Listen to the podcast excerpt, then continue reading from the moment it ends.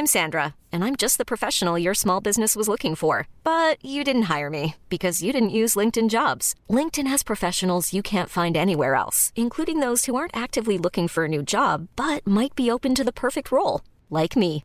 In a given month, over 70% of LinkedIn users don't visit other leading job sites. So if you're not looking on LinkedIn, you'll miss out on great candidates like Sandra. Start hiring professionals like a professional. Post your free job on linkedin.com/achieve slash achieve today. Ryan Reynolds here from Mint Mobile. With the price of just about everything going up during inflation, we thought we'd bring our prices down. So to help us, we brought in a reverse auctioneer, which is apparently a thing. Mint Mobile unlimited premium wireless. Have to get 30, 30, bit to get 30, bit to get 20, 20, 20, bit to get 20, 20, bit to get 15, 15, 15, 15 just 15 bucks a month. So, Give it a try at mintmobile.com slash switch. $45 upfront for three months plus taxes and fees. Promo rate for new customers for limited time. Unlimited more than 40 gigabytes per month. Slows. Full terms at mintmobile.com. Hold up. What was that? Boring. No flavor. That was as bad as those leftovers you ate all week. Kiki Palmer here, and it's time to say hello to something fresh and guilt-free. Hello Fresh. Jazz up dinner with pecan-crusted chicken or garlic butter shrimp scampi. Now that's music to my mouth. Hello Fresh. Let's get this dinner party started. Discover all the delicious possibilities at hellofresh.com.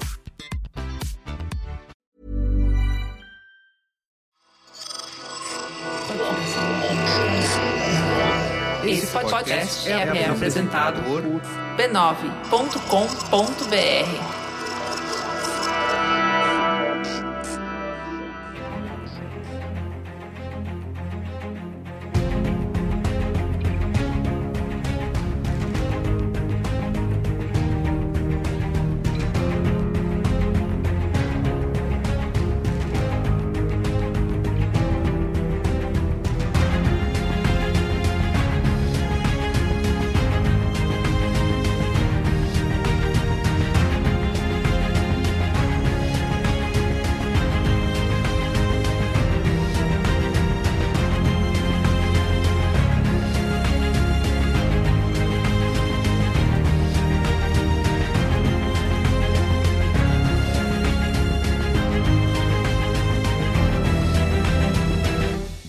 Olá, eu sou o Carlos Merigo, esse é o Cinemático número 191. Estou aqui hoje com Pedro Estraza, Fala, rapaziada! Matheus Fiore, Boa noite, ouvinte. Hoje vou dar uma justificativa muito boa de por que não faz sentido o King Kong ganhar do Godzilla. spoiler. Começou o Logo clubismo já, cara, que isso? Exato. Não, não é nem spoiler, não é nem spoiler, né? Mas. E Alexandre Maron, de volta aqui no Cinemático. Olá! Estamos de volta, pois é. Muito bem. Saudades. Kong, o King Kong e o Godzilla chamam a gente de volta. Chamou né, você. É, duelo de monstros. Nesse É. cinemático aqui, vamos falar de Godzilla vs Kong, né? Que você já deve ter percebido, que estreia nos cinemas brasileiros no dia 6 de maio, quinta-feira, e teve uma, rolou uma pré-estreia aí, né? No fim de semana do dia 29 de abril, certo, Pedro Estraza? Ah, é, segundo Miguel Morales aí do Arroba Nerd, que já participou do Cinemático, inclusive, fez um milhão de bilheteria aí no Brasil. Então, sei Olha, lá, né? as tá, tá pessoas- rolando isso. E, mas lá, na, lá fora, né? Na popular lá fora, estreou quando? Você tem informação? Estreou no final de março, no último dia de março, 31 de março, na HBO Max e nos cinemas americanos aí. E não é, não é Christopher Nolan, mas salvou o cinema, né? Tem essa Olha questão só. aí. Muito bem, então aqui ó, a gente do Cinemático sempre lembra que a gente assistiu ao filme através de screener digital, né, de casa. Então antes de você tomar a decisão Uhum. de assistir qualquer filme no cinema, considere os riscos à saúde aí envolvidos, tá bom? É, mas antes, quero como sempre aqui divulgar a família B9 de podcasts. Você pode acessar podcasts.b9.com.br ou procurar por B9 no seu aplicativo preferido aí de podcasts. Estamos em todos eles. Lembrando que esse é apenas o primeiro cinemático da semana. Na quinta-feira teremos mais filmes aqui. Filme de Aminho Fortinho buscando vingança, né? Filme lá do Amazon Prime Video que é o Sem Remorsos. Então, Filme de, filme de Freeding. o que, que é isso? Qual é essa? Freeding, cara. Pô, Freeding é o seguinte, é, é a velha história. É o, é o filme em que é, o herói é motivado pela morte de uma mulher. Ah, esposa. Pô, mas, isso, mas isso é inédito, eu nunca vi isso num filme, gente. É, não, Não, então, pois é. Esse, é, esse aqui é o ponto, é, é que é um clichê dos clichês, assim, tipo. Muito bem. Então fica de olho aí no seu feed Ô, pra ouvir. Semana de gênero, hein, Carlos Merigo? Pois é, Depois olha de só. semanas de Oscar. Eu achei ótimo, sabia? Porque a gente tava discutindo a pauta aqui dessa semana. O Pedro não queria Godzilla vs Kong de jeito nenhum, tá, gente? Eu vou fazer essa denúncia aqui. Mas eu defendi. e eu achei ótimo, porque depois de, de uma- semanas de Oscar, né? Super dramas dramáticos, né? Pessoas vagando de van pelos desertos americanos, olhando pro infinito. Achei ótimo uma semana que Pôr fosse... do sol, né? Exato, uma semana que fosse mais porradaria, né? E, enfim. É, na minha opinião, essa agora é a semana do cinema de verdade. Muito bem.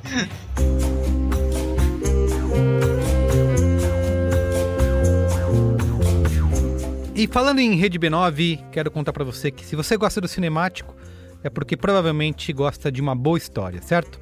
E a Rede B9 de podcasts trouxe para o mundo do áudio algumas das melhores histórias do nosso cotidiano. Tô falando das histórias de boteco, aquelas que deixam tanta saudade no peito da gente, né? Sons e Drinks é o boteco em formato podcast do B9.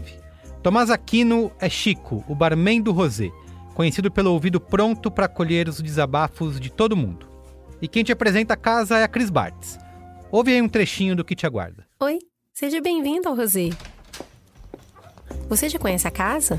Aqui a gente harmoniza um drink que é especialmente preparado pelo nosso barman Chico com uma história regada à inspiração e reflexão. É, se tem um lugar que tem muita história aqui mesmo. Nossa casa está aberta. É só chegar. Vem saborear nossas histórias. A primeira temporada dos Sons e Drinks, com seis episódios, já está disponível em todas as plataformas e lá em sonsydrinks.b9.com.br.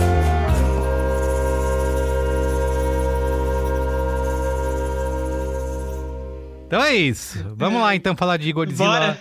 Falar de Godzilla versus Kong. Quem vai vencer?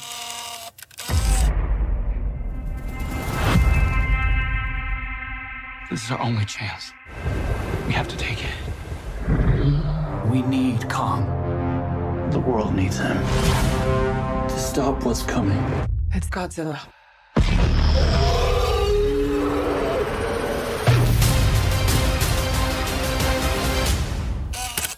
Será que o Pedro Estraza ia gostar do Buster Keaton, por exemplo? Eu ia falar que era um cinema, um cinema idiota de entretenimento. Cinema popular, Buster Keaton. né? Me deixa, Alexandre Marão. Ele ia, falar, ele ia falar do Popular. cinema do Popular. Segue. Assim, o, desculpa o aí. diretor do filme aí, que é o Adam, Adam Wingard. Adam Adam Wingard. Wingard. Adam Wingard. Mito! Aqui é um americano de 38 anos, né? Como o Pedro sempre gosta de enfatizar. Assim, eu não sei se, o que, que o cara fez, mas ele cometeu o Death Note lá da Netflix. E isso pra mim é o suficiente pra me fazer fugir. Mas enfim, o Pedro Estrada vai defender o rapaz aqui. Ah, Começou. Merigo cita um filme que eu não gosto e que o Matheus ama, então vamos, vamos começar Eu daí. amo Mas- demais. Meu Aí, ó. Def- A noite Ah, vai só um ser disclaimer: longa. eu li o mangá, eu vi o anime e eu vi os filmes japoneses. Eu acho que se juntar tudo não dá uma unha do filme dele do Death Note. Mas enfim, continuando. Bom, Nação Otaku, peço desculpas aí, pode nos cancelar à vontade, já, desde já. Mas antes do Death Note, né? Porque eu, eu acho que a história do Adam Wingard é bem legal aí na- nos padrões de Hollywood, nessa coisa de narrativa fundamentada da jornada do herói, etc. É porque ele vem do Tennessee, que não é um estado, grande estado hollywood- hollywoodiano por essência, né? É um cara formado na Full Sail University da Flórida, né? É, e ele tinha 25 anos quando ele lançou seus primeiros dois longas-metragens, que eram o Homesick e o Pop School, né? Dois filmes de terror que tem histórias em si bacanas, né? O Homesick demorou seis anos pra ter um corte final, né? Porque é uma produção de baixo orçamento. E o Pop School é baixo orçamento no limite, cara. Foi feito com um orçamento de 2 mil dólares. Então, Não, você peraí, peraí, um sente- filme de terror que demorou seis anos pra ter o corte final. Não tem corte na primeira cena logo, matando Não. todo mundo. Que negócio é esse? que porra é Que essa? ódio. Desculpa, abri, abri, abri margem, desculpa, peço desculpa ao, ao, ao ouvinte.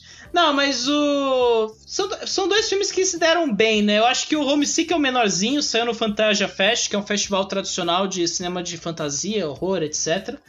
E o Pop School ele foi mais longe, né? Até passou no American Film Institute ali de primeiros longa-metragens, etc. Então, é, foi um bom começo pro Adam Wingard, daí em diante, cara, nunca mais parou, né? Tanto que ali, pelos próximos cinco anos, a produção é frenética. Ele fez vários curtas e em 2011 ele lançou quatro filmes, né? E desses eu acho que o mais conhecido é o Você é o Próximo, né? O You're Next. Ah, que sim. não confunda o Casamento Sangrento, por favor. Cara, agora que eu entendi, o Death Note não foi terminado até hoje. É isso. Por isso que ele não terminou o corte até hoje também. Não. Deve ser isso. É. Não, mas é. O... Você é o próximo, acho que foi. pra- Pelo menos eu acho que o brasileiro foi o primeiro trabalho do Alan Wingard que realmente chegou, assim, né? Porque. É, rolou um chegou pra- burburinho na época, eu lembro disso. Eu não lembro se chegou no cinema. Eu não sei. Alguém aqui Não, lembra? Porque eu lembro que eu vi na cinema não. Netflix. É, cinema não, mas. Não, mas, o Você é o Próximo, acho que ele passou na Netflix e fez muita galera descobrir o cara. E é uma história legal, né? Porque é um slasher que tem a reviravolta de, no fim, a, a Last Girl, na verdade, é a pessoa que tá caçando a galera ali. Que tá atacando todo mundo envolvido ali, né? Então, eu lembro que na época eu não achei tão genial assim. Muita gente gostou de, de cara. Mas com o tempo me deixou vontade de rever o filme. Aí eu fui ver hoje na Netflix se tinha e não tem mais. Então começa aí os problemas de streaming, né? Mas isso é uma outra discussão. E engloba quatro filmes, né? Tem o Alterotic, que ele co-dirigiu com o Joe Samberg, que é um cara do Mumblecore, né? Dos anos 90. É, What Fun We're Having e o 60 Seconds of Solitude in Year Zero, né? Todos de 2011, assim. O cara realmente é, aproveitou o hype de ter feito dois filmes que chegaram nos festivais e conseguiu arrecadação para fazer quatro filmes em sequência. Dito isso, né, eu acho que o cara foi lançado, apesar de ter feito alguns curtas para alguns filmes de antologia, né, fez os dois VHS e o primeiro ABC da Morte, né, e o Adam Wingard chegou pra valer em 2014 com o Hóspede, né, que é o filme que, lançado em Sundance, deu a, aquela força que o Dan Stevens precisava na carreira, sabe? Depois dele ser o, o boy romântico do Dalton Abe, ele conseguiu virar um ator ali que a galera tinha interesse, né. É, alguém aqui viu o filme? O Hóspede eu vi. Vi, vi, vi. Eu gosto bem. O Hóspede, pra mim, é um dos grandes filmes da década passada. Caramba. Cara, ele é bem resolvido. Ele é um filme bem legal, assim. É o primeiro da Michael Moore naquele ano, ela fez Corrente do Mal logo em sequência. E é bizarro como são dois filmes meio aparentados, né? Eles têm muita. é, devem muito ao gênero do que eles estão pertencendo ali, né? De terror, e eu acho que. É, terror de visita, né? Que é o que eu acho que o Hóspede tá pertencendo ali. E o Dan Stevens tá ótimo, assim. Então realmente é um filme bem legal, assim. E ajudou o cara a assumir os dois testes aí que eu acho que preconizam o Godzilla vs King Kong, que é o Death Note, que é o Merigo aqui tem uma raiva interior muito forte em relação, assim, sentimentos quase primais, assim, em relação ao filme. E o Bruxa de Blair, né, que eu acho que ele fez o 16 ali e deixou muita gente puta. Eu gosto do Bruxa de Blair, pior de tudo. Um dos piores filmes que eu já vi na vida, o Death, Death Note. Cara, ele, ele, provoca, né? Ele provoca o Bruxa de Blair, o Death Note, né? é, provoca. o- Sim, mas por isso que é bom, pô. Provoca ânsia. provoca ânsia. Não, mas gente, mas o, o Death Note, a, a, a história em si, provoca. Eu só acho que o filme não tá, não tá à altura Não. do, do- do material original, só isso. Não- Sim, tá muito É, acima. cla- é claro, é claro que a. É claro que a. Que, e, não, e assim, cara, ó, eu, eu não tenho nenhum problema, assim, tipo, de desenho melhor do que filme, livro melhor do que filme. Essas, essas porra que, que a gente fica discutindo que não leva a lugar nenhum. É, Exato. Não tem, não tem mesmo, tipo assim, é, esse, esse apego e tal. Mas eu acho, eu acho, enfim, eu acho que é um filme. Não sei, um filme. Qualquer nota, assim. É. Eu não tenho vontade de rever, cara. Eu tenho, eu tenho um pouco essa questão, assim, meio tipo, ah, já, já foi, deixa Vai lá no fundo, passado. vai lá. Cara, eu penso toda semana nesse filme, não tô, não tô exagerando. Cara, vocês são Caralho. muito... Eu, eu falo, vocês estão muito no personagem, né? O filme odiado, Eu vocês juro que amam. e o filme amado, vocês odeiam. É um trabalho de composição de personagem que é admirável. Não, mas admirável. a primeira vez que eu vi, Coitado. eu odiei. Merece Só que aí eu fui Oscar. ouvindo outras opiniões e quando eu revi o filme, o meu rosto doía de tanto que eu sorri vendo o filme, cara. Eu sou apaixonado pelo Death Note. Tá bom. É o Speed Race anos 2010 aí. Cada um Não, eu- antes gosto. da gente ir pra, pro papo do Code- Godzilla vs Kong, porque eu, que eu tô, se eu fico falando de Death Note, eu não falo do Bruce de Blair, assim, que é o que eu gosto mesmo no, do, do Alan Wingard. assim. Claro. É... Pô, pra mim é o pior dele. Não, eu gosto muito, assim. É que, gosta cara, eu- muito, eu, gosta assim, já, muito. Eu amo o Bruxa de Blair original do 99. Acho, eu acho que é, meu, é um dos meus filmes favoritos da década de 90, né? A gente teve uma votação aí eh, recentemente, eu tive que colocar votos e ficou em segundo lugar. Mas é, é um desse, era um filme muito foda, Bruce Blair, e eu acho que é uma sequência que faz sentido dentro do, da proposta do primeiro Bruce Blair, né? O Ingrid multiplica câmeras, faz todo um thriller que tem cara de genérico em alguns momentos, mas ele é, é uma montanha russa muito bem feita dentro daquele original. Eu acho que isso tem muito a ver com o que a gente vai falar hoje do Godzilla vs Kong. Então, assim, defesa e justiça desse filme, assim. Eu acho que o dia vai ser descoberto e parabéns, sabe? Mas enfim. Um dia vai ser descoberto onde? No Museu das Porcarias, é verdade. Vão abrir o Museu das Porcarias. Aí falar assim: o que, que, é isso? É a bruxa de Blair do Adam Wingard. Ah, que maravilha, tá? Ai, meu Deus. Ô, Merigo, Merigo, é. não me chama, não me chama pra esse tipo de coisa, não, cara. Não tem mais aqui, não. É, é. Não, eu gosto, eu gosto do Bruxa de Blair original, que é também um filme mega polêmico. Eu acho é que é um isso. filme que. É, não é o primeiro, mas enfim. É um dos primeiros filmes é, de um momento em que você precisava de contexto fora do cinema para realmente curtir o filme. E as pessoas que iam desavisadas, sem, sem, sem saber o hype que tinha, e não é hype, né? Tipo assim, sem saber que tinha um site que contava aquela história, sem, sem ter olhado, sem, sem estar intrigadas, elas achavam aquilo chatíssimo. Então eu acho, acho interessante, assim. É um gênero de filme específico que tem todo um contexto e tal. E eu acho muito legal. Eu, eu tive a sorte de ver quando tava, eu, eu, eu tava cobrindo cinema, tava cobrindo algum evento lá nos Estados Unidos por conta, é, não sei, alguma coisa de estúdio, alguma coisa do tipo. Estreou o filme lá, eu pude ver o filme, tipo assim, eu vi na sessão de meia-noite num cinema de rua em que a fila começava naquele beco escuro que eu achei que eu fosse morrer e não chegar no cinema. Eu vi ali. Então o contexto, é, o contexto é importante, né? Tipo assim, tinha tudo a ver. Sim. E foi legal pra caramba. Enfim, mas é... Eu também vi esse no cinema, só que eu tinha seis anos de idade, então foi bem traumático para mim. Caraca, que isso? Do tá nada! Isso explica muita coisa. Eu vi no cinema, eu tinha seis anos de idade, isso. Eu fiquei em coma durante... Eu fiquei em coma mental durante seis anos. É por depois. isso que eu gosto de Death Note, O susto gente. que eu também. Pô, foi obrigado a ver Bruxa de Blair com seis anos? É isso, exato. Vai, vai reclamar Nada de bom tema. sair disso, né? Muito bem. Vai Ah, lá. é. Ô, Pedro Estraza, fala do histórico do Godzilla vs Kong aí. Cara, Godzilla vs King Kong, né? Na verdade, Godzilla vs Kong, como virou, né? É, é um remake, de certa forma, né? Já teve um filme nos anos 60, que na verdade era da Torre, veio pelo Ishiro Honda, aí veio para os Estados Unidos por uma mão do outro diretor. Enfim, papo a parte dessa questão histórica. Em termos contemporâneos, este filme é a culminação do Monsterverse da Legendary Pictures, né? E é um filme que tá em desenvolvimento, tá nos planos da Legendary.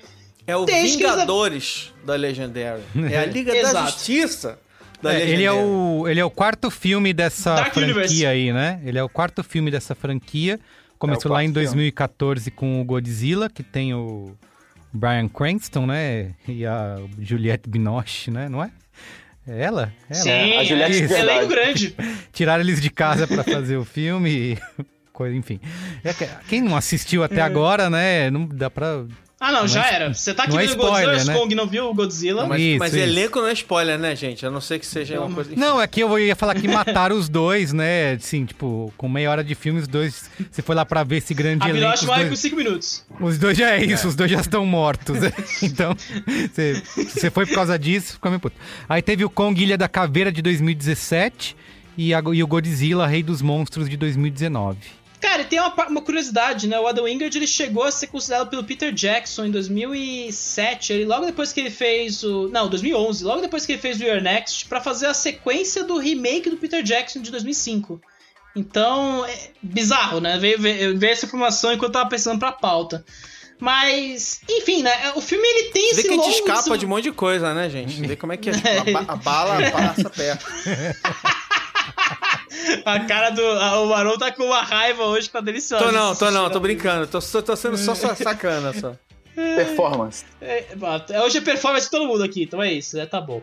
Mas enfim, esse projeto ele, ele teve uma- um caminho difícil, né? Porque apesar de parecer algo sólido agora, quatro filmes lançados ao longo de sete anos, né? Você teve uma, uma perio- periodicidade muito boa ali para os filmes saírem. O caminho do Monsterverse foi meio a trancos e barrancos, né? O o Merigo já deu o tom aí, porque o primeiro Godzilla de 2014 foi mal recebido na época, né? Muita gente não curtiu a- a- por conta da, eu digo, da campanha meio equivocada em torno do filme. porque venderam uma coisa que o filme não era. Dirigido pelo Gareth Edwards, né? Que veio depois a dirigir o Rogue One. Rogue One. Dirigir entre aspas, né? Porque foi refilmado tudo e tiraram o filme dele na última hora, né? Então tem, tem esses lances aí. Depois veio o Kong da Caveira, que é um soft reboot de certa forma, né? Kong ano jovem ali, e meio que tira o eixo do Godzilla um tempinho. E aí veio também o Rei dos Monstros, que era uma continuação soft reboot que matava todos os personagens que sobraram do anterior e meio que criava um novo núcleo, que agora vai pro Godzilla vs Kong, né? E assim, você percebe muito esse ajambramento de partes, primeiro pela sala de roteiristas que criaram, né? O filme é escrito pelo Eric Pearson e o Max Borenstein, mas ele foi supervisionado pelo Terry Rossio, o Michael Dougherty, que é o diretor do Rei dos Monstros, e o Zack Shields. Cara, isso não é, isso não é roteiro, né? Não é roteirista. Criaram um comitê Não pra é, poder. É, pois é, mas é porque a Legendary, a Legendary quis. é, é, ela pensou isso como uma série. A galera quer ser Marvel, entendeu? Tem essa coisa de, de comitê e tal. Assim, de novo, a Marvel tem vários é, é, deslizes, os filmes não estão longe de ser perfeitos, né? Ela- o que ela tem é uma. que ela tem uma capacidade de entrega mediana, muito legal e tal, sei o quê, mas assim. Não é todo mundo que vai conseguir fazer isso, né? Tipo assim, eles acharam lá o formato deles. Os caras ficam tentando reproduzir e pegam um formato de seriado, essas coisas assim. Pra mim, e eu que a gente pode entrar melhor isso mais na frente, mas é, nos spoilers. Mas pra mim, o nível de, de enrolação desnecessária que tem nesses filmes é, eu acho que é um filhote direto de, de, de colocar um comitê pra escrever um negócio que não é sério. Você faz comitê pra pensar uma temporada, cada um escreve um episódio, o outro vai lá e dá uma geral e tal. É, um outro, é uma outra dinâmica que não se encaixa perfeitamente na maneira como eles estão fazendo aqui. É, é- é meio bizarro. Enfim, mas vamos lá. É. Ah, e eu acho que além disso, não tem alguém que dá a chancela de confiança para os executivos maiores ali. Porque você vê que esse filme foi afetado claramente pelo mau desempenho de Godzilla Rei dos Monstros há dois anos atrás. Ah, pra quem não também, lembra, né, Godzilla Rei dos Monstros. Né? Exato. Pra quem não lembra, Godzilla Rei dos Monstros, ele tinha 200 milhões de orçamento e o marketing foi de 100 milhões, ou seja, 300 milhões de grana gasta e investida pela Warner Legendary na produção do filme, distribuição e venda do filme. O filme fez 386 milhões de dólares como carreira total nos cinemas. No ano que Vingadores Ultimato fez mais de 3 bilhões na bilheteria, foi isso o número? Veio de cabeça agora. Mas o filme é Então, horroroso, assim, né?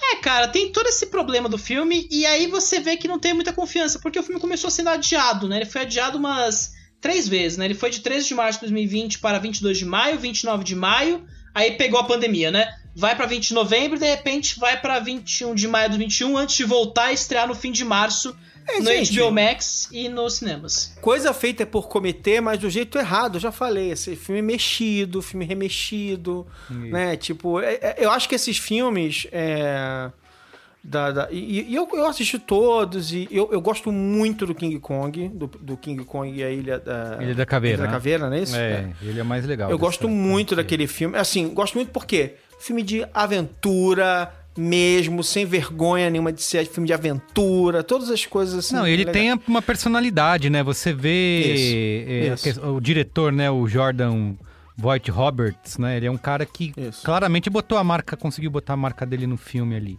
É, filme legal, filme legal. É, é, agora, os Godzillas, eu não sei se é ator se metendo, eu não sei se é o esquema de. Porque assim, a inconsistência de qualidade entre os três, entre os dois Godzillas, e, o- e, cara, o, o filme do King Kong é um filme legal, bem feito, bem acabado. Você tem início, meio e fim e tal. Esses filmes do Godzilla, e eu adoro Godzilla, tipo assim, é um personagem mega legal. E aí, tipo, uma bagunça, um negócio que não. Sabe? Parece um É. monte de sketch, assim. Parece Esse que alguém segundo- pensou momentos e, e não conecta. Esse segundo, principalmente. Só um último detalhe, né? Porque esse filme também foi meio que tema da briga entre a Legendary e a Warner que a gente viu no passado, né? É bom lembrar que a Legendary vendeu Enola Holmes pra Netflix, o filme deu certo, e aí os caras começaram a considerar Godzilla vs King Kong para a Netflix. Então, final do ano, o que a Warner faz? Fala, vou lançar todos os meus filmes de 2021 no streaming. Um serviço streaming que não está no mundo, está na HBO nos Estados Unidos. Então, é, virou uma treta, porque eles não foram avisados. E aí é- já era uma questão crítica, né? O filme já tava indo e voltando, a gente vê, o filme foi escondido por um, um aninho e meio aí, até começar a sair a divulgação e tudo mais. E aí teve, parece que rolou negociações entre os dois estúdios que a, a Warner, no fim, pagou o valor oferecido, que foi oferecido pela Netflix para adquirir o filme para distribuir no HBO Max. Esse valor é de 250 milhões de dólares. Então, assim, cara, é um filme com um processo longo, difícil, chato e inesperadamente deu certo, né? Porque agora o filme deu tão certo aí, né? A gente vai falar na performance que o Adam Wingard está negociando para fazer o Son of Kong, né? O filho do Kong, que é a sequência maldita do King Kong de 33 agora, né? No- na rebarba dos acontecimentos de Godzilla vs Kong. Então, assim, como deu certo, eu não sei, mas conseguiram. É, é- essa, essa aposta, essa aposta é, gigantesca da, da Warner em trazer os filmes pro HBO Max, o Jason Kyler. Jason Killer Jason Kyler? Jason Kyler, vamos falar de Jason Kyler. O Jason Kyler, que é o CEO lá e tal, e que foi o artífice dessa, dessa, dessa situação no final do ano, ele falou Hulu, né? que.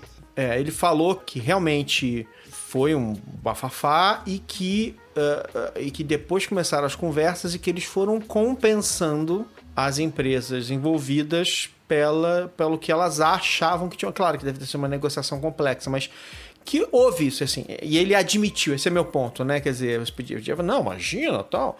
Mas assim, houve sim uma tentativa. Eles tiveram que fazer um acordo para compensar. Mas eu acho que, diante das circunstâncias, é, de toda a incerteza que ele tinha no passado e, e- e tendo o HBO Max chegando um pouco mais tarde, né? Quer dizer, estando atrás de todo mundo, eu acho que assim, ele, ele, ele deve ter pago uma bela grana para todos esses caras aí, para compensar a bilheteria, que era, porque, porque a bilheteria, enfim, era, uma, era algo que eles imaginavam que viria e pronto. E aí ele entrou na conta de ter um monte de filme de primeira, de, de, de primeira, primeira exibição da HBO Max desde o início, sem custo adicional. Quer dizer, certamente é algo que, que eles estão usando. É, é, que a gente ainda não tem aqui no Brasil, né? Quer dizer, só em junho. É. Então, a gente ainda não tá, esse, não tá né? sentindo isso. É, é. O erro foi Se bem fosse esse. mundial, pelo menos, né? Se fosse uma plataforma ao redor do globo, essa aposta seria brilhante. Tipo, coloca todos esses filmes em HBO Max ao redor do mundo, você vai ter uma audiência do caralho por um ano inteiro. Só que tá só nos Estados Unidos, né? Chega agora em junho o HBO Max, depois que foi lançado o Godzilla vs Kong e Mortal Kombat, né? Então perdeu-se uma certa audiência aí. Eu acho que eles erraram um pouco nesse sentido. Mas até aí, os Estados Unidos tá tendo uma- essa confusão. Mas daqui a pouco a gente volta nisso, porque agora tem sinopse. Bora, Berigo. Muito bem. Adversários míticos, Godzilla e King Kong se encontram em uma espetacular batalha, no qual o destino do mundo entrará em jogo. Repercussão do filme, ó, no Letterboxd tem média 3, 3.0 redondinho, no Rotten Tomatoes 75% da crítica aprova o filme versus 91% do público, no Metacritic 59 de 100. E é um filme que traz bilheteria aí, né? Depois de, do ano pandêmico, né? É, o primeiro, é o primeiro grande sucesso pós-pandemia, Sim. né? Foi, é, é literalmente um filme que su- é foi tão bem que nem parece que foi lançado na pandemia. Tá nesse nível a situação. Então, é, a, a gente começou a perceber que esse filme Pode não ia falar o que você quer a- falar, a-? Pode falar. Não se chama Tenet, mas salvou os cinemas, né? Então Chupa é, Christopher é, Nolan, é isso, né? Você tá aguardando. É exatamente isso. Porque, cara, é, o filme estreou uma semana antes em 38 países e a projeção inicial pra esses países era de 70 milhões. O filme fez 123 milhões na Eu acho semana. que os espectadores entenderam a trama do Godzilla vs Kong tanto quanto eles não entenderam a, a, a trama do Tenet. Porque é uma trama que vai ter, é tanta ida e vinda, tanta ida e vinda, que você não sabe mais nem onde você tá. Mas, ó, foi, foi um número surpreendente e teve muita culpa da China, né? A China fez 109 milhões de dólares nesse primeiro final de semana, tá bancando uma boa parte da bilheteria. Mas aí o filme estreou uma semana depois nos Estados Unidos, né? E aí de novo bateu projeção, porque a projeção era par com os 23 milhões de dólares, bem baixo, tipo, ah, não vai ter dinheiro, a galera não vai no cinema, e de repente fez 32 milhões de dólares nos Estados Unidos e Canadá. E, Não, cara, um, filme, um filme que tá no streaming. Exato. Não, isso que é o mais louco, né? A exibição simultânea funcionou. As pessoas que preferem ficar em casa, que corretamente estão em casa neste momento, viram filme em casa, e quem foi. Muita gente foi no cinema ali da forma que deveria ir e tudo mais. Atualmente, o filme está com 415 milhões de dólares na bilheteria, o que é um bom número já na escala normal e em termos de pandemia fica inacreditável. E nos Estados Unidos, ele já fez 90 milhões de dólares, o que é o maior lançamento pandêmico dos Estados Unidos, né? O Tenet ele terminou a jornada dele com 58,5 milhões de dólares, para título de comparação ali. É muito drástico, cara. É uma parada muito. É, mas também tem é, que considerar agressiva. o contexto aqui, né? Vou defender aqui o meu amigo Nolan, que ele mandou um zap aqui agora, que o Tenet estreou num momento. Momentos completamente diferentes. Exato. Agora você tem a maioria da população vacinada, né? Na- Na China, nos Estados Unidos, as pessoas estão saindo mais, estão mais seguras para ir aos cinemas do que naquela época, né? Então. É, eu acho que rolou uma maior segurança e, de novo, é o, é o erro de você querer ser muito apressado no momento que não deveria ter sido apressado, né? Assim como o Mulan se deu muito mal ano passado, é bom sempre lembrar, o Tenet não foi o único. Mas, cara, eu, eu gosto de reiterar nessa hora, né? Enquanto lá nos Estados Unidos os caras se deram bem, no resto do mundo tá. Aqui no Brasil, principalmente, tá perdido, né? O filme agora chega no dia 6 de maio, um mês e seis dias aí depois dos Estados Unidos ter sido lançado, um mês e 13 dias depois do lançamento inicial ao redor do mundo. E, e um mês e 13 dias depois do lançamento em camelôs por aí. Também. Exato. Não, é isso. Esse é, o, esse é o maior problema. Porque não é só questão de, de, de torrent, pirataria, o Caramba 4, a pirataria digital. O fato é que as pessoas, as pessoas ainda acham esse tipo de coisa vendida ali. Na cópia esquina. física mesmo. Uhum. né? Na esquina. Aí, cara, e um mês antes da HBO Max sair, e é de novo, a Warner tá nesse momento no Brasil, num momento meio parecido com a Disney. Ano passado, não, ano retrasado passado, não é mais, ano passado, né? Que o Disney Uhum. Plus saiu, aqueles meses que eles não sabiam o que fazer. Então o filme ficou um mês, cara, sem nada acontecendo. Eles foram adi adiar o filme um mês ao invés de jogar pro digital, fazer uma aposta mais segura ali. Cara, o Liga da Justiça do Zack Snyder não deu tão certo na locação digital aqui no Brasil, não surpreendeu números. Banca essa aposta de novo. A Warner tá, gastou um orçamento de igual ao de um lançamento tradicional nos cinemas neste filme. Rolou campanha no TikTok, rolou entrevista com influenciadores. Fizeram um evento que eles chamaram os quatro diretores dos quatro filmes pra divulgar o lançamento nos cinemas. De novo, eles orçamento tem, né? Então, porque essa hesitada quebrou um pouco o filme, né? Então, Ah, eles Imagina todo mundo enlouquecido pelos quatro diretores dos quatro filmes. Nossa! Não, todo não. mundo animadíssimo. É midiático, é o que eu digo. É aquela coisa, é pra gerar buzz nas redes sociais. Mas é isso, gastou-se dinheiro pra fazer essas coisas. Aqui no Brasil, como é que tá a situação? Chega agora nos cinemas, parece que fez um milhão de reais agora nesse primeiro final de semana no Brasil, né? Em sessões de pré-estreia, que na verdade são estreia. E tem uma edição em Blu-ray confirmada pra agosto aí, a Soulja to Go falou que vai rolar. Então, é pouco, eu acho, assim. Você. Parece que o filme tá sendo lançado meio discreto, assim, entendeu? Meio.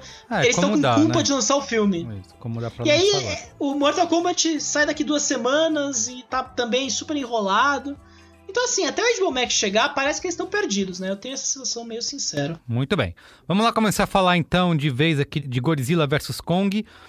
Vou começar aqui pela ordem de quem mais gostou para quem menos gostou.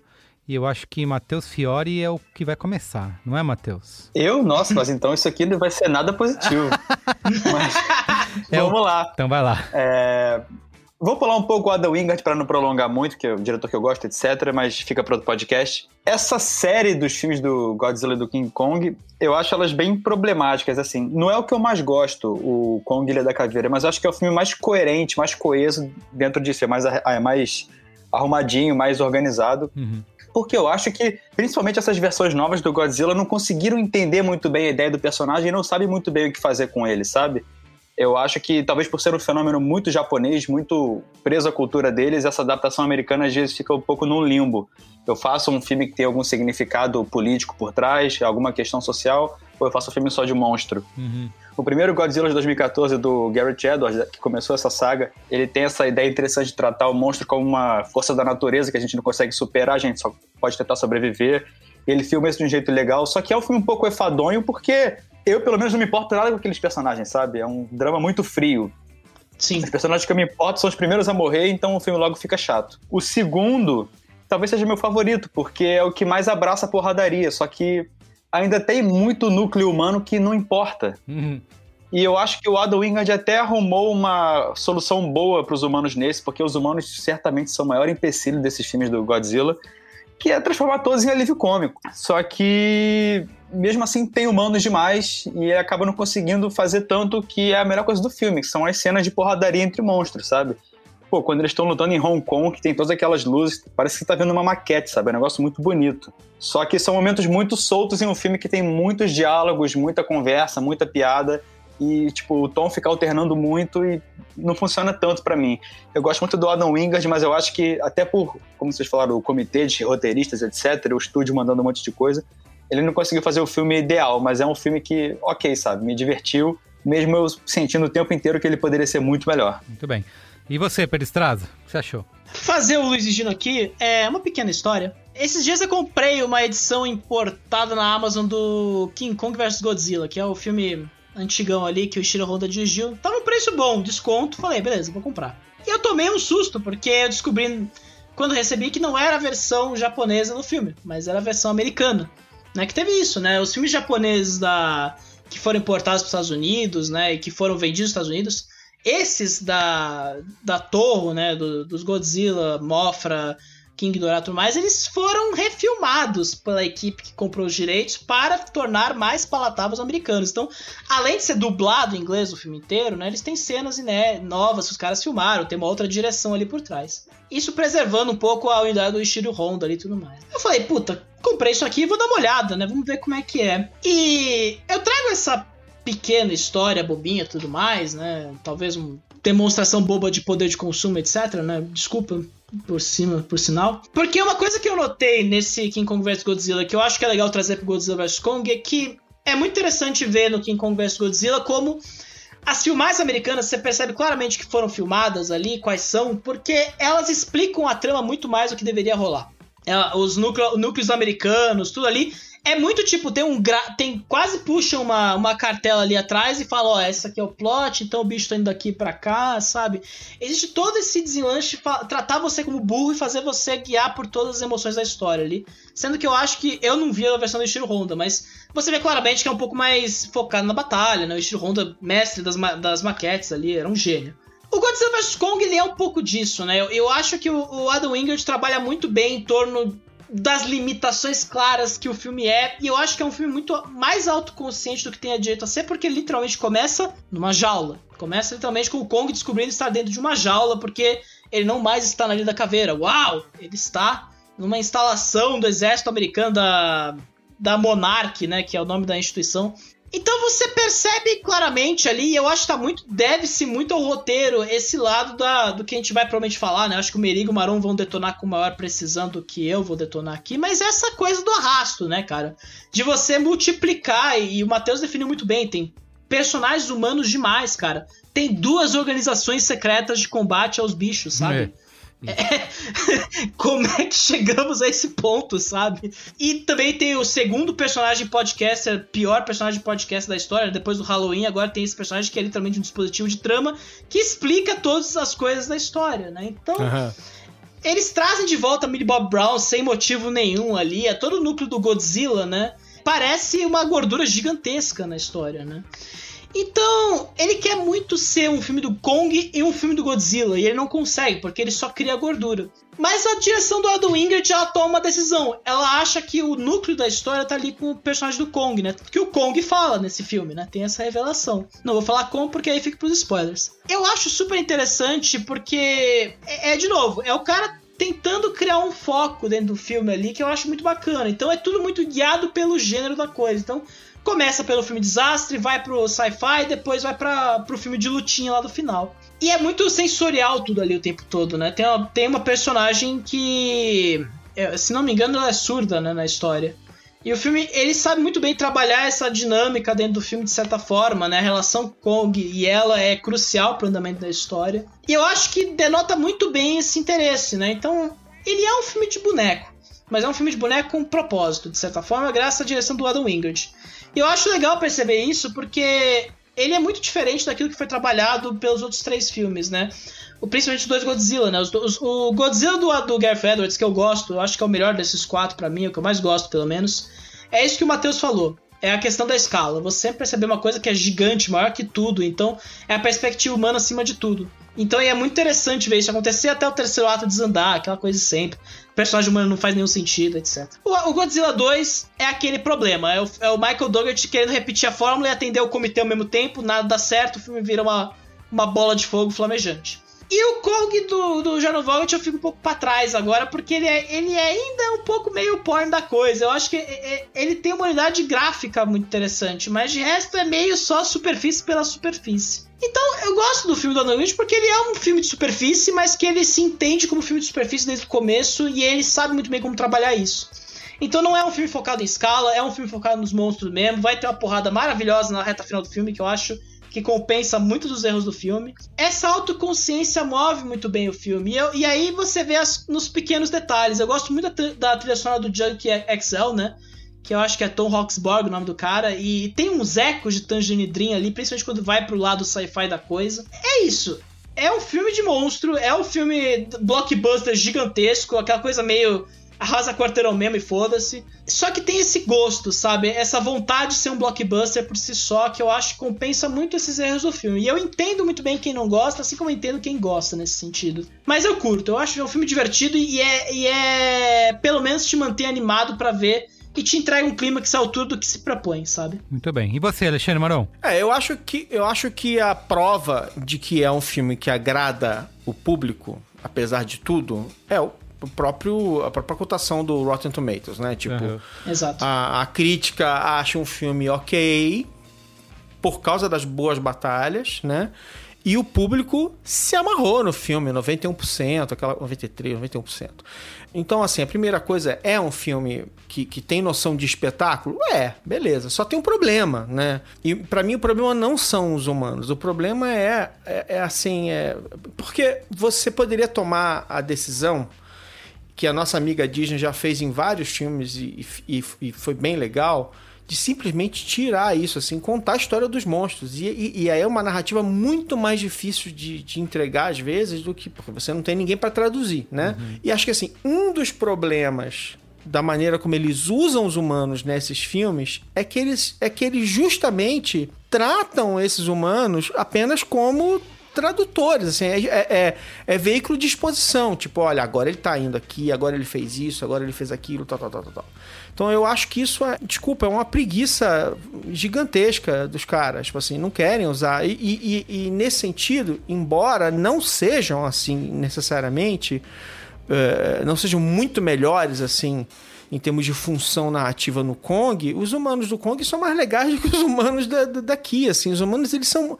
Os humanos dos, dos filmes do Godzilla, eles são realmente, assim, balãozinho de explicação, indicativo de explicação. É inacreditável, é um negócio assim que é ridículo.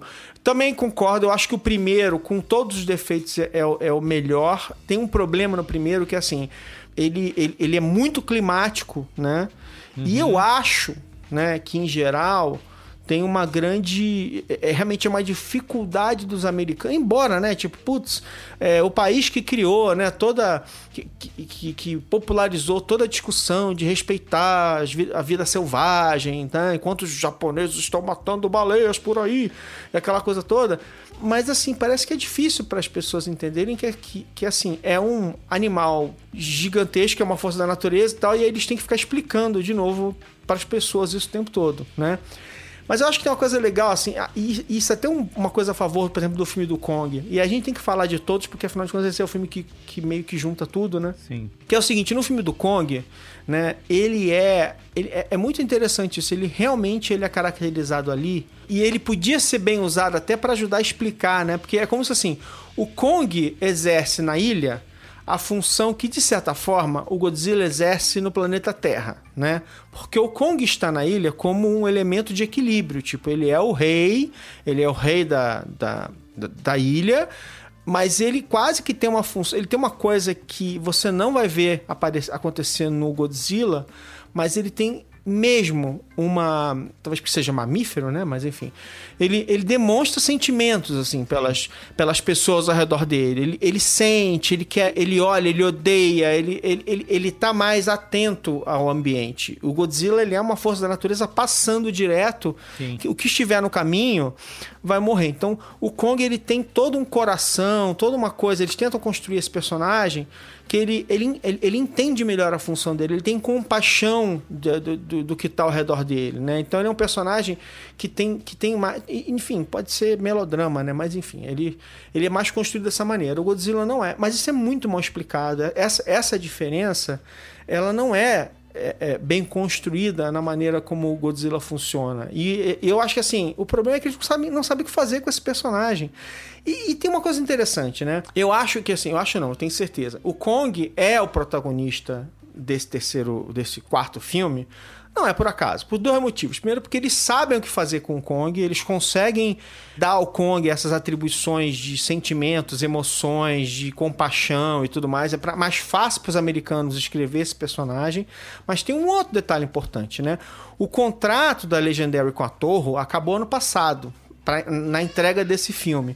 Isso significa que eles não sabem se, se Godzilla volta ou não volta. Sim. Então eles realmente eles investiram as fichas e deram um final definido pro personagem que eles ainda têm o controle.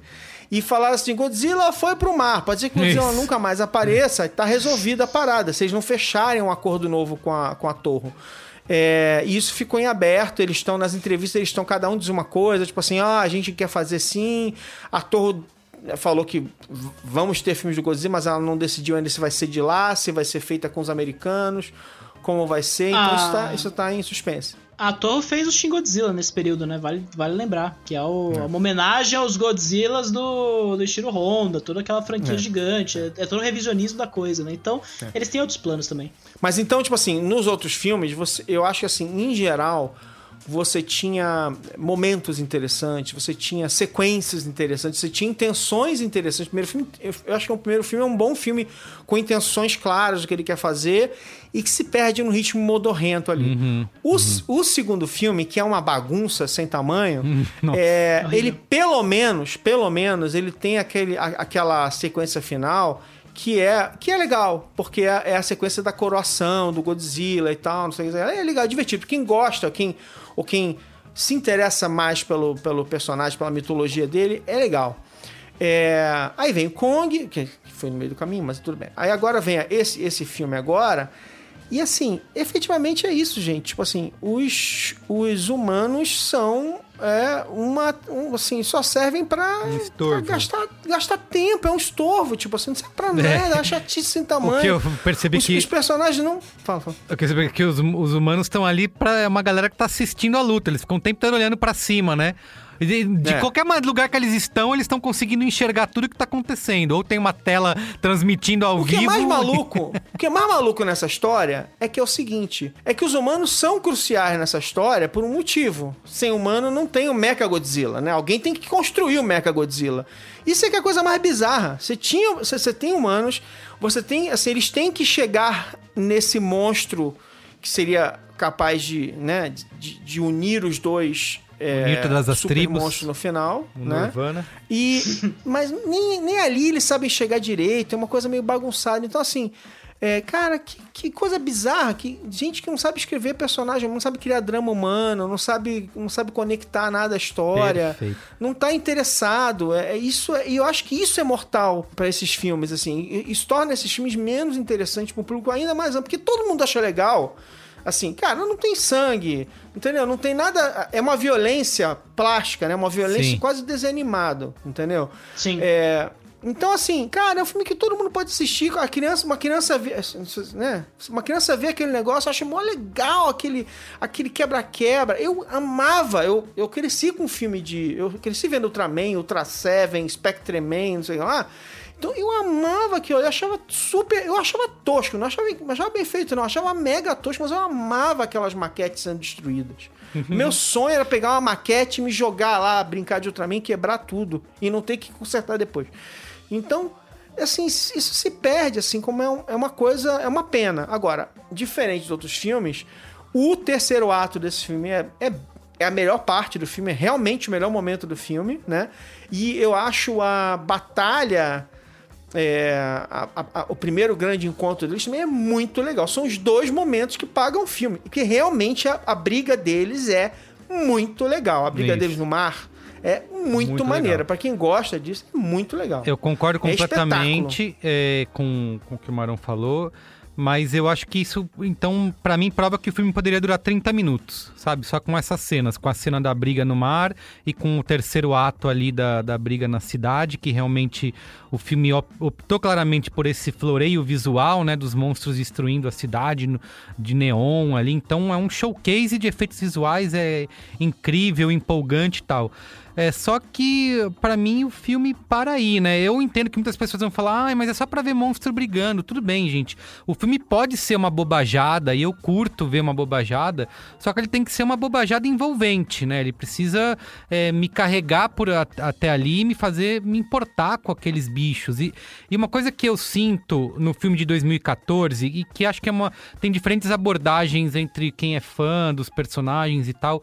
O que eu gosto é, do filme do Garrett Edwards de 2014 é que ele, pra mim, apresenta essa escala de maravilhamento, assim, sabe? De, da majestosidade, se é que essa palavra existe, das criaturas. Então, quando o Godzilla, essa construção do mito, né, do Godzilla, meu Deus, isso me faz, faz o meu coração bater mais forte. Lá vem esse bichão, que é uma coisa da natureza, é incontrolável e vai, sabe, como o Marão falou, vai atravessar tudo e ninguém segura e tal.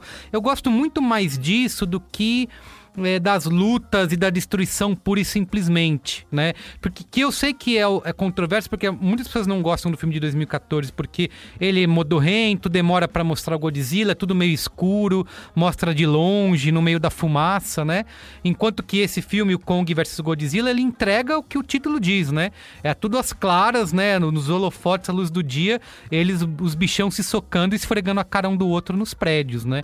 Então, eu entendo que isso tem um grande apelo, eu também gosto, me divirto, só que eu acho que falta esse envolvimento, né?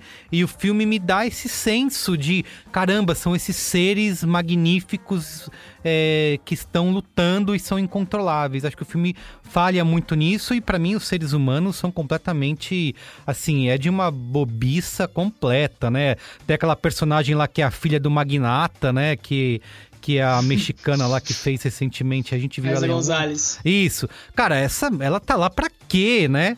Pra quê que ela tá lá? É, Só pra- ela era, ela era a namorada da. da. Ah, do, isso, do, da- do Eu Me Importo, né? da Rosamund Pike Exato. no Eu Me Importo. Isso aí, exatamente. Ela. Então ela tá lá pra nada. Ela parece, ah, eu sou a filha do, do cara, aparece ali, faz uns caras e bocas, né? Com. E de repente, enfim, depois a gente fala nos spoilers. Mas, assim, e aí todos os personagens olhando pra cima. Tem o personagem podcaster aí que eu. que também é só um, como o Pedro falou, outro dispositivo pra ficar explicando o filme. É, enfim, acho que toda a história que circunda a briga dos monstros, pra mim, é perda de tempo total, né? Então, acho que poderia ter meia hora só com esse showcase aí dos efeitos visuais e estaria de bom tamanho. Outra coisa que me incomoda também, eu não sei se isso é verdade ou não, alguém deve ter, algum nerd deve ter analisado isso, mas a inconsistência dos tamanhos, sabe? Do, do Godzilla e do Kong, às vezes eles parecem é, é, Ah. em escalas diferentes. Sim, é porque no tamanho normal o King Kong nunca trocaria com Godzilla. Ele ia Pois ser é. surrado, só que aí tiveram que botar um ele on steroids pra ele ficar Sim. 10 vezes maior. Sim, sim. É, mas eu acho, eu acho que, inclusive, inclusive, o filme, o outro filme, se passar nos anos 70, foi quase que proposital, né? Pra dar tempo Sim. dele crescer, ah, né? lógico, lógico. Tem, É, tem essa desculpa. explicação. é. Aquele King Kong dos anos 70 ali era Tá muito adolescente, é jovem, né? Jovem. dia. É, uma coisa que você falou isso, mano, me lembrou um ponto que não, não vou reclamar, né, nesse sentido, mas que eu acho que me dá uma estranheza que o filme se passa num futuro, né? Então você tem ali já né, naves, né? Tem toda a pataquada de viajar pra Terra Oca, que pra mim era co- completamente desnecessário, né? Adiciona... Whatever, né? Isso, adiciona... Whatever. É, Não precisava adiciona uma camada. É, pra que serve isso? Exato, né? é um filme que tenta fazer muitas coisas, né? Não precisava, eu acho, tentar fazer essas muitas coisas que ele tenta aí contar várias histórias ao mesmo Mas, tempo. gente, de novo, É. você, você contratou, você contratou X escritores pra eles escreverem uma mitologia pra uma série que você quer usar. Cê- Os caras têm que, têm que, têm que mostrar serviço, eles têm que criar uma mitologia.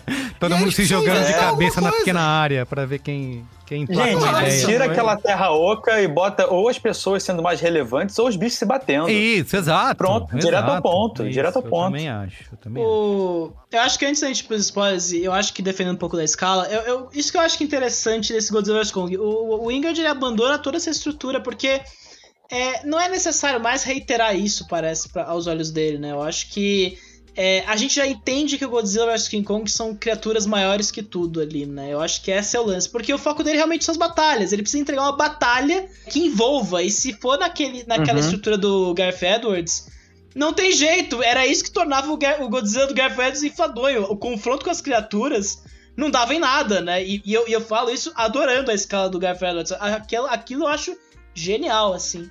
Mas Não, ele tá- filma muito bem. não, é ridículo. Tem um momento que aparece a libélula passando ali, aí você vê o monstro por trás, assim. Tem um. É, é- é- o filme do Gareth Edwards, eu acho que a gente tá fazendo essa ode ao filme, coitado. Sofreu mais do que deveria ter sofrido. Mas o filme do Godzilla vs. Kong tem isso, né? Eu acho que ele, ele é muito mais ligado aos filmes sequências da Torre, né? Que era esse lance, ah. Os humanos estão ali, mas eles já sabem que são espectadores pra uma puta batalha gigante, né? Então o foco é sempre na batalha. E, e aí eu acho que cai no que vocês já falaram. O que eu queria acrescentar, na real, é que o Adam Wingard, e aí que eu, é, que eu defendo o filme também, ele dirige esse filme com o maravilhamento de alguém que tá dirigindo blockbuster de fato, né? É, por isso que eu falo, é muito autoconsciente os movimentos. Você ter uma criança que tem o boneco do Kong, ou a primeira Uhum. cena do Alexander Skarsgård, ele segurando um boneco de astronauta, né? Também tem isso. Então, assim, é, é um filme de texturas Cara, o tempo todo ali. Eu, eu acho que vocês eu acho que vocês estão. Eu, eu entendo que vocês gostam, gostem do diretor, eu também gosto dos meus diretores e tal. vocês estão vendo muita coisa. é, num- concordo. é, é assim, vamos lá. É óbvio, os diretores, eles têm os cacuetes deles, eles têm Sim. as, as- eles têm as sacadas dele, que nem a gente tá falando do primeiro filme, a plasticidade do primeiro filme. É, um filme que claramente tinha, tinha uma intenção e que, e que, e que tava sendo. Eu não, eu não acho que seja. Que? Não, tá estão do atribuindo ao Wingard agora um pouco mais de. Do que ele é, merece. De entrega É. do, que ele tá merece, do que ele tá merecendo pro filme. E, de novo, eu acho que. é, enfim, E eu as digo a mesma- São, de ação são fantásticas. Digo a mesma coisa do elenco, assim, eu acho que foi o, o cheque mais fácil que eles receberam, porque Sim. não tem atuação Kyle Chandler, principalmente. nenhuma lá, eles estão simplesmente no automático, né? Leram lá as falas. E são atores bons, cara. exato, o cara que é faz o- o Paperboy de Atlanta, Todos. o maluco é bom. São ótimos Todos atores, quatro. mas é que eles estão realmente ali, assim, saíram de casa, tá bom, o que, que eu tenho que fazer? Foi embora. O, o cara lá do, da Terra Oca, lá, o, o mano do. Que vai estar no Inacreditável. Succession agora, como é que é o nome dele? O Alexander Skarsgård. Isso, exato. Cara, ele então tá. Qualquer Não, coisa, é, né? Isso que eu falo. Não, é, O que é- pega é- pra mim é que parece que é um filme à parte. Os humanos e a trama É, principal sim, dos é. monstros. Cara, até porque, de certa forma, é, né? Até porque, de certa É, forma, é, é. né? Porque, na verdade, você filma isso completamente separado, né? Porque é o resto da animação. Porque não tem nem aquela coisa de, não, vamos chamar a batalha aqui de bonecos vestidos. Não tem nem isso. é um negócio... É, é- é- você tem uma divisão de animação criando o filme. É isso. E você tem a divisão de humanos aqui filmando com tela verde lá e olhando pra cima. Ah, acabou. Total. Não, mas é, é, é isso que eu falo, é recuperável de um ponto de vista autoral, criativo. Por isso eu falo, não, não tem como recuperar esse filme e torná-lo brilhante por si só, assim. Não nessa, nessa, nessa formatação, né? De filme de comitê, de tal estúdio pressionando pra ter resultado e tudo mais. O que eu acho que é o seguinte, ó, pediram pra ele um filme em que eles iam se bater. Aí, aí era, é, falaram que era um filme de comitê, que eles iam ter um combate até a morte. E aí ele fez um filme de comitê, fez tudo errado. Com essa Nada vamos. de época. Com essa vamos pros spoilers, spoilers. vai. Spoilers! Kedavra. I am your father. A, a boy's best friend is his mother. What's in the fucking box? I see dead people. Damn you all to hell! Rosebud. People! Olha, tem grandes cenas da briga lá, da luta, mas eu fiquei com medo no final que eu achei que o Godzilla e o Kong iam se abraçar ali antes de. Falei, o que Não, tá não, acontecendo? faltou- Mas eu gostei dessa solução. Faltou a cena do Predador, que o Arnold Schwarzenegger e o Carl Weathers dão aquele... Aquele braço É. de... É isso. Of a bitch, sabe? Faltou demais, cara. Aí ia Boa. ser o melhor filme de todos. Ia ser foda. Eu até gosto deles se abraçarem, porque até fechando o que eu falei na abertura do podcast, não faz sentido eles brigarem, que tipo tem uma explicação científica complexa Isso. muito boa pro King Kong nunca bater no Godzilla. Cara, o Godzilla solta raio da boca, não tem briga. Eles dão um machado, né, cara? É impressionante. Ah, eles dão um Pô, machado se eu pra tenho um rabo, eu vou fazer o que com o machado? Vou não vou falar que vou fazer com o machado, mas não vai adiantar muito. Eles dão um machado pra poder fazer os dois estarem em pé de igualdade ali, né? E mesmo assim o Kong cai, né? Foda. Não dá. Se não É. for o Mjolnir, não adianta muito. É. É, foda. Não, mas gente, é, vamos lá. Spoilers, né? Esses personagens humanos não servem pra nada. Eles filmaram dois filmes separados. Aí ficaram lá, alguém ficou tentando mixar o que tinha acontecido mais ou menos de um pro outro. Pra não dizer que não é isso, assim, tipo, eu acho legal. Eu acho legal de verdade. Eu acho legal quando tá acontecendo as brigas. Quando os humanos ficam tentando ajudar o seu personagem do momento. Eu acho maneiro quando os humanos ficam tentando ajudar o Kong pra ele não morrer afogado, por exemplo. Eu acho legal, acho de verdade. Isso, isso, isso dá pelo menos alguma função pra eles. Cara, a gente tem que fazer alguma coisa, ferrou, não sei o quê. É, é divertido, é divertido.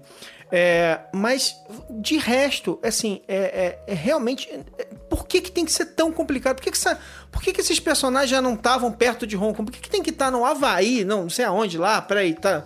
Enfim. Não, aí tem que uma achar uma, uma- uma isso. instalação, aí pegar um não sei o que lá, um negócio É de um carga rocambole. É. subterrâneo para ir para não. Mas pra que isso tudo? É um negócio assim. porque- Cara, é- Entendeu? É muita enrolação, é muita enrolação. Facilita, é, né, é- é muita, Facilita. é muita mitologia. E assim, os caras desesperados pra mostrar, pra mostrar a mitologia que eles criaram. Sim, Tem- A sim. única função dessas cenas é isso. Bom, agora, peraí, agora ele vai entrar no buraco pra ir pra Terra Oca. Mas, gente, quem- a, a gente pediu Terra Oca pra você. Não, mas isso é bônus. Não, e assim, Terra Oca. até Terra vendo Oca, o histórico de filmes do Wingard, eu percebo pelo menos uma diferença enorme no tesão dele de filmar algumas cenas e outras, sabe? Tem muita cena que tá muito na cara que ele foi obrigado a filmar. Não, isso aqui você não pode cortar, vai, tá, que tá no- vai ter que estar no filme.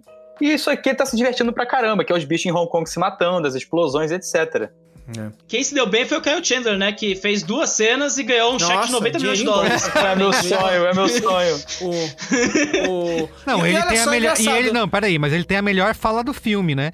Que ele fala pra filha dele que é aquele podcast tá te enchendo com bobagem. Que eu, pode servir pra. E, e eu, acho, eu acho que o filme tem um início. A, a primeira aparição do, do Kong é super intrigante, né? Tipo assim, é, é- é- é genial. Tipo, caraca, eles prenderam o King Kong, fizeram um show de Truman com o King Kong, sabe? Tipo, um Bebendo ambiente Truman. e tal. Cara, a É, Rebecca é um Hall é negócio- outra que tá lá só pra olhando o relógio pra ver a hora de ir É. embora. Só né? pra traduzir a criança, né? Foda. Ah, né? é verdade. Totalmente. Gente, totalmente. todo mundo tá ali pra comprar um iate. Pelo menos, faz- pelo menos eles, fazem uma boa piada que a garota fala, uma, eh, xinga o, o Skarsgård, ela traduz errado e ainda tem um payoff no final que o cara Sim, entende é errado. Verdade, achei é engraçado. Uma piadinha decente e tal. Mas, gente, assim, não precisava disso tudo. A história podia ser muito mais simples. Você precisa ligar... Essencialmente, você precisa ligar, vai, duas ou três cenas importantes, que é o início legal pra mostrar que o Kong tá, tá sendo controlado e monitorado por eles, né? Tá sendo, né, é, é, é, usado ali, estudado pra ser uma arma e tal, não sei o quê. Aí você precisa ligar essa cena com a cena da batalha no meio do caminho, né? E você precisa ligar essa- as duas cenas com a cena do final. Você não precisava daquele, daquelas 30 mil voltas Sim. Entendeu? É, é, que é um negócio assim, você. Não, juro. E, e assim, cara. Putz, eu não tenho problema nenhum com exposição. Eu sou. Eu, eu, eu- a gente fica zoando, mas assim. eu lembro aqui, Merigo assistiu Hobbit, que é, um, que é uma trilogia de nove horas baseada num livro de 80 páginas. O, o Merigo adorou ficar mergulhando no mundo do Hobbit, entendeu? Também, Cinco entendeu? estrelas então, o pro problema não é primeiro o Hobbit mundo. do Peter Jackson. Não, entendeu? O problema não é o mundo só. Eu- eu- mas nem o mundo é legal o suficiente, é, uma bagunça. exato. Não é mesmo. Sabe? Cara, uma coisa que eu gosto, assim, é duro, porque quando tá no centro da Terra, eu gosto das cenas do Kong no centro da Terra, eu gosto da luta com, a- com aquelas serpentes gigantes, eu gosto Ah, quando sim. vira gravidade. Plasticamente Eu é legal. daquilo. Plasticamente Não, mas, Mas também, o a, foda é a isso, virada é da o plástico, gravidade, fora a virada da gravidade, aquilo podia ser uma outra ilha, algum Isso, outro lugar do mundo. exato. Podia ser a É, ilha exato. Podia ser alguma outra coisa, não precisa, não- entendeu? Não Não precisa, precisa ser um inventar negócio terra tão- É oca, isso. cara. Tem uma coisa que eu. Vamos falar, ah, eu não entendo os filmes de kaiju aí, não, não sou. Não manjo nada. Conhecer. Mas assim, me incomoda um pouco a questão de que tem essas duas criaturas monstruosas destruindo uma cidade inteira e ninguém tá nem aí, né? Assim, tipo, com os milhões de mortes que eles estão causando com um passo. Poderia ser até uma Mas a cidade tá frasezinha. evacuada, né? Ah, é? Tem, tinha, teve cidade isso. A cidade foi evacuada. Ah, tá Eles têm bom. que evitar o homem de aço, né, cara? Isso, nem- inocente dessa vez, nenhum Tá zero. bom, convenientemente. Ninguém Eles- ficou. E eles destroem todos Todo os prédios, obedeceu. menos aqueles que os humanos que estão assistindo estão, né? Tipo, tá todo mundo olhando assim pra cima. eles não chegam Pô, mas a perto. luta do tá caralho, hein, gente? Vamos, dizer a verdade. Faz, Não, eles fazem até referência. Faz até referência ao Eat Your Vegetables, que é do King Kong vs Godzilla, que o, o, o Godzilla enfia uma árvore na boca do Godzilla, sabe? Maravilhoso, sabe? Eu, eu, eu, eu acho assim, cara, a cena, a batalha deles no mar é fantástica. Você É. fica realmente. Assim, a gente É sabe que o Godzilla, o, o King Kong não vai morrer naquela cena, mas, cara, é angustiante, porque você vê a desvantagem gigantesca que ele tá, né? E ele vai enfrentando e tal. E é muito, muito legal, né? E essa cena final, com. E é legal, o. Como é que é? O Mecha Godzilla. Cara, é O Pacific sensacional. Eu, assim, eu, eu li. Assim, e, e agora, você vê que assim, é claro que precisa de contexto, é claro que você precisa de certas coisas para que eu me importe com eles. Assim, o- de novo, eu acho que o, o que fizeram com o Kong até aqui, eu acho que foram mais, foram mais eficientes em me fazer me importar com King Kong. Uma das coisas, um dos meus problemas com esses filmes e, e com o próprio primeiro Kong e tal, é que assim, é que eu fico tenso de ver os meus monstros de estimação sofrendo. Então, se vai dar porrada no Godzilla, eu já fico pau da vida, já fico sofrendo. Se vai dar porrada é. no Kong, eu fico sof eu sofro, eu fico sofrendo, né? Então, é, é, já é uma coisa que me, que me deixa que me deixa um pouco tenso e tal, assim. E aí você vê que para que para que você se importe com esses personagens, e é muito louco, né? Porque, por exemplo, no Kong, ele ele realmente interage com a menina, ele, ele se comunica com a menina, né? Ele se comunica com os humanos, ele luta por eles eventualmente, e luta no filme, no, no, no outro filme nesse. É, o Godzilla não, então toda toda a emoção que você precisa sentir pelo Godzilla, que é uma força da natureza e que a gente devia é, que a gente devia adorar mais do que enfim, enfim ficar gostando com o coração, é, ele- ele- eles têm que construir isso tudo na cabeça na cabeça da, da Eleven lá da Millie Bobby Brown. da Millie Bobby Brown. ela tem que ficar explicando, gente, mas ele é, ele, ele tá É. lutando por nós. É não, isso, é. ninguém entende isso. Isso não tá, isso não tá claro. Ele não Isso. percebe que os humanos estão ali. Ele não tá. É uma coisa um pouco mais complexa do que isso. E que, e que os caras não conseguem. Eles botam um humano pra traduzir e não conseguem traduzir isso pra, pro, pro espectador. O que tá em jogo É, ali. E pra você criar duas perspectivas. De novo, eles, eles multiplicam os personagens, né? Porque tem dois núcleos pra cada um dos monstros. Tem duas organizações secretas. Eles inventam uma segunda organização secreta do cu, né? Basicamente. Porque já bastava Monark, Ah, sabe? Não aí- precisava de uma segunda Cara, a maléfica. Monarca é mó legal. Eu acho que toda essa. O, Sim. o Manu falou, a, a mitologia por trás da Monarca, da pesquisa que eles estão fazendo dessas criaturas na Terra, tem muita matéria, muito material ali e se trabalhar sentido. e aprofundar. Faz sentido. Faz Sim, sentido mesmo. Agora, essa Os Apex. seres humanos aí- descobrem um negócio desse e vão estudar esse negócio. Isso, é, exato. Enfim, nem que seja por, por motivos Que é- escusos, mas. Exato, e que é um dos. Acho que um dos grandes sentido. momentos é, da, dessa quadrilogia aí é do final do Kong da Ilha da Caveira, né? Quando eles saem lá, o, o, o Loki e a, a Capitã Marvel. Larson. E a Capitã saem- Marvel. Isso, a Capitã Marvel saem lá da, ca- da caverna, lá da, ca- da, da ilha, e aí vão descobrir, caramba, olha só, não tem só o Kong, tem no- trocentas outras criaturas que foram é, com vestígios. Cara, isso, meu Deus, faz 50 filmes de cada uma dessas criaturas. Mas não me cria esse rocambole de Terra Oca e de Apex e de robô e tudo mais. Nossa, o Damian Bichir, assim, lamentável, cara. Tá doido. Foi. mal É, o que me entristece é esse que é um filme que só pelo título você vê que ele não precisa de muita coisa, sabe? E eles querem botar um monte de coisa. É, E é, é um isso, misto exato. quente, cara. É pão, Isso presunto e queijo. Nossa. É isso mesmo, é isso. É isso aí, Matheus. Tipo assim, Muito eu bem. vi, cara, eu vi, tava feliz, cara. Eu tava feliz, o filme podia ter uma hora a menos. Foi o dia, Eu né? tava feliz É, faz, com faz minhas 90 sequências de luta. minutinhos. Faz 90 minutinhos ali, sabe? E Feliz. pronto. Eu me importo com Kong, eu me importo com Godzilla, eu fiquei tenso no Sim. final. E aí, ainda mais porque a gente é nerd de, de, de notícia de cinema, então assim, eu sabia da história da torre, eu falei, será que eles vão matar o Godzilla? Ah! Eu fiquei, sabe, tenso e tal. Então, eu- cara, eu curti, eu curti, eu consigo curtir o filme sem problema nenhum. Sabe? Ah, já cara, fiquei é- imaginando o dia que meu filho puder ver esse filme comigo. Nossa, ah, sim. incrível. Eu fiquei lá também pensando, puta, eu quero mostrar isso pro Benjamin loucamente. Cara, não, e. É isso que eu fico pensando. Tipo, se, se não tem alguém fazendo o mínimo pela ação ali do- dos monstros, esse filme ia ser uma bosta do tamanho do inferno, né? Porque. Ia Imagina um se a ação. Imagina se a ação é mal filmada, cara. Aí esse filme não, não tem redenção nenhuma, né? Então eu acho assim. Ia ser nível Nomadland. Nossa senhora. Bom, depois dessa, vamos dar notinha, né? Sem mais polêmicas. Quem quer começar aí com dando notinha? 0 a 5 estrelas. Estrelas. Eu, come... é, eu vou lá, eu vou dar. Eu vou dar. Ó, eu gostei mais. Eu, eu falo mal, é porque eu fico notando detalhe, mas eu gostei mais do que ele. Eu dou três estrelas e meia. Olha! Porque as batalhas são muito, muito, muito legais. Caramba. Ah, é muito... Cara, a luta do Godzilla vs Kong, assim, naquela, naquela ruptura, é só os dois. Aí depois no Mecha, você tem um momento. Olha só, nós somos bros. Na verdade, nossa rivalidade não faz nenhum sentido. Cara, é bom legal que ele dá um resultado, né? Ele bate, ele bate É. no Kong mesmo e você fala. Não, Valeu, Na verdade, cara, eu vou dar obrigado. três estrelas e meia, porque alguém vai dar duas estrelas. Eu preciso de garantir as três estrelas. Ah, espertão. É. Adivinhão. Porque é isso que eu vou dar mesmo. Eu deveria ter feito isso na outra gravação da semana, É. dei mole. Então, três estrelas o Pedro, três e meio Maron e você, Matheus. A minha é três. Eu acho que é um filme honesto na medida do possível e competente dentro do que o Adam Wingard pôde fazer. Não é o melhor filme dele, mas não é um filme ruim. Muito bem. Exato. Eu sou, eu sou justamente o cara das duas estrelas. Pode botar duas. aí. Viu? Garanti que o Kong ia ter pelo menos três estrelas. Tá vendo? Essa é a Muito média? obrigado. Ah, so, somando Não, dois, é, oito, três, sete, três, cinco, dois. É, pois é, isso aí. Aí dá 8, 7, Três estrelas. É isso aí. Fechadinho, direitinho. Média tre- alta, Ó, hein? Altinha essa Foi média ótimo. aí. Mas tá bom. Salvamos do mau gosto de Carlos Merigo, sempre apavorando esse podcast. Muito Zoa. bem. Ó, quem quiser entrar em contato com a gente, manda e-mail no cinemático.b9.com.br. Estamos também aí nas redes sociais, Twitter, Instagram, Letterboxd. Segue nós lá no Instagram para você saber os, os próximos episódios e participar com a gente, tá? Cinemático Pod, arroba Cinemático Pod.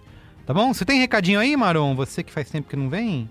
Eu tenho recadinhos? Não, É. eu tenho recadinhos não, gente. Estamos sempre por aí, tem muita coisa acontecendo. Muito Me bem. segue lá no arroba Alexandre Maron no Twitter e no arroba Alex Maron no Instagram. É isso aí. Perfeito. Vamos junto.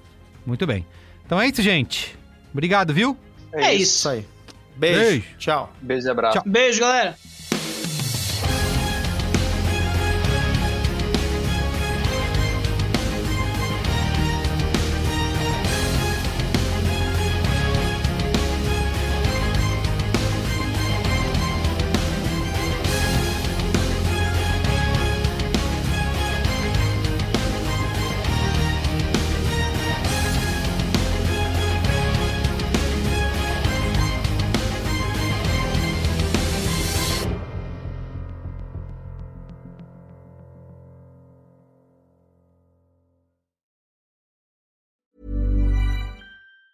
Even on a budget, quality is non-negotiable. That's why Quince is the place to score high-end essentials at 50 to 80% less than similar brands. Get your hands on buttery soft cashmere sweaters from just 60 bucks, Italian leather jackets, and so much more. And the best part about Quince, they exclusively partner with factories committed to safe, ethical, and responsible manufacturing. Elevate your style without the elevated price tag with Quince. Go to quince.com slash upgrade for free shipping and 365-day returns.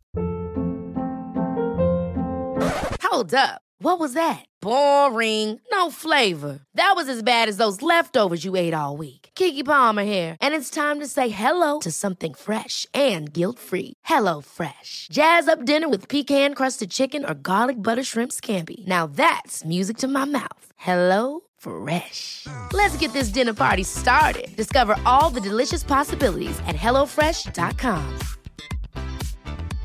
Hey, it's Paige DeSorbo from Giggly Squad. High quality fashion without the price tag. Say hello to Quince. I'm snagging high-end essentials like cozy cashmere sweaters, sleek leather jackets, fine jewelry, and so much more. With Quince being 50 to 80% less than similar brands. And they partner with factories that prioritize safe, ethical, and responsible manufacturing. I love that. Luxury quality within reach. Go to quince.com slash style to get free shipping and 365 day returns on your next order. Quince.com slash style.